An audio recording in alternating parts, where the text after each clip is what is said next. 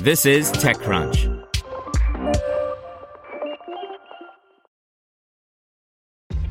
This episode is brought to you by ShipStation. You know, some things take a lot of work, like sending little robots to far off distant planets. And just as that's challenging, so too is running a successful e commerce business, especially when there's so much to do. So I want to introduce you all to ShipStation. Now, I love using ShipStation because of its easy to use dashboard, which makes managing orders and printing labels a breeze and super smooth. Oh, and the customer service is just out of this world. It's exactly what you need to help grow your business. Sign up for your free 60-day trial at shipstation.com slash technews. That's shipstation.com slash tech news. Have you checked on your IT team lately? 2020 was rough for them. Ransomware, work from home, cloud migrations. It didn't stop.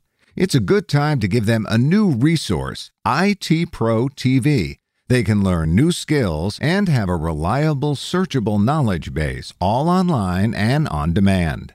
Visit itpro.tv slash crunch to learn more. That's itpro.tv slash crunch.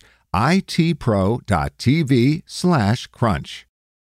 CoScreen launches its screen sharing product, announcing $4.6 million in fundraising. By Alex Wilhelm. This morning, CoScreen, a startup that helps teams share screens and collaborate in real time, formally launched its product to market.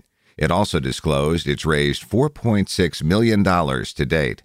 Unusual Ventures led its seed round. Till Pieper, CoScreen's co founder and CEO, told TechCrunch in an interview that it raised the bulk of its capital pre pandemic, with the rest coming during 2020 in smaller chunks. A number of angels took part in funding the company, including GitHub CTO Jason Warner.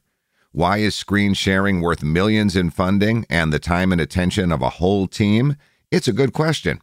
Happily, the CoScreen team have built something that could prove more than a bit better than what you currently use in Zoom to share puppy pics with your team during meetings. All right, what's CoScreen? CoScreen provides screen sharing capabilities, but in a neat manner. Let's say you're on a Mac at your house and I'm on a PC at mine, and we need to collab and share some work.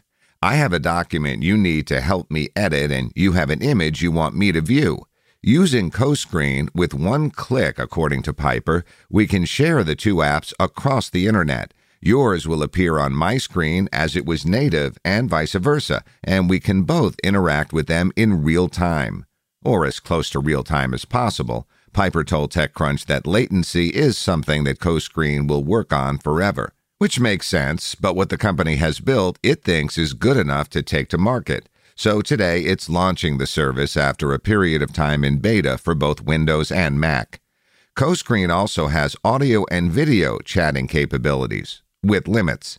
You can't make video windows too big, for example, helping to keep the mental load of chatting low. As someone with regular Zoom poisoning, that makes sense. The startup's project hits me as one of those things that sounds easy but isn't. Remember Google Wave? It allowed for instantaneous co writing. It was amazing. It died. And its successor of sorts, Google Docs, is a laggy mess to this day that feels more quarter baked than half done. Real time tech is not simple. Is the market too full of apps that allow a version of what CoScreen does for the startup to succeed? Maybe, maybe not. Zoom stormed the already mature video chat market with a product that actually worked. And so, software that I've used has been very good at screen sharing, let alone sharing and collaborating. So, if CoScreen's tech is good, the company should have a shot at broad adoption, which it's banking on. The startup is currently offering its product for free for a few weeks. It'll focus on monetization later, Pieper explained. Making money is just not a burning desire for the firm at the moment, which implies both confidence in its product and bank account. Closing, the startup is targeting engineers and other agile teams, though I suspect that its product will have wider market remit in time. At this juncture, we'll have to wait for numbers to see what's ahead for CoScreen. The company didn't share much in the way of usage metrics, which was reasonable given its recent beta status. We'll expect more hard figures the next time we chat. To hear everything you need to know about the week's top stories in tech from the people who wrote them, check out the TechCrunch podcast, hosted by me, TechCrunch managing editor Darrell Etherington. Each week, we go in depth on two or three of the week's top stories from in and around the startup ecosystem. And I'll be joined by the TechCrunch experts who covered them. They tell us why the news is so important and what they think matters most to you, our listeners, whether you're just interested in tech or that's where you make your living. New episodes drop every Saturday morning, so be sure to subscribe to the TechCrunch podcast wherever you listen to podcasts.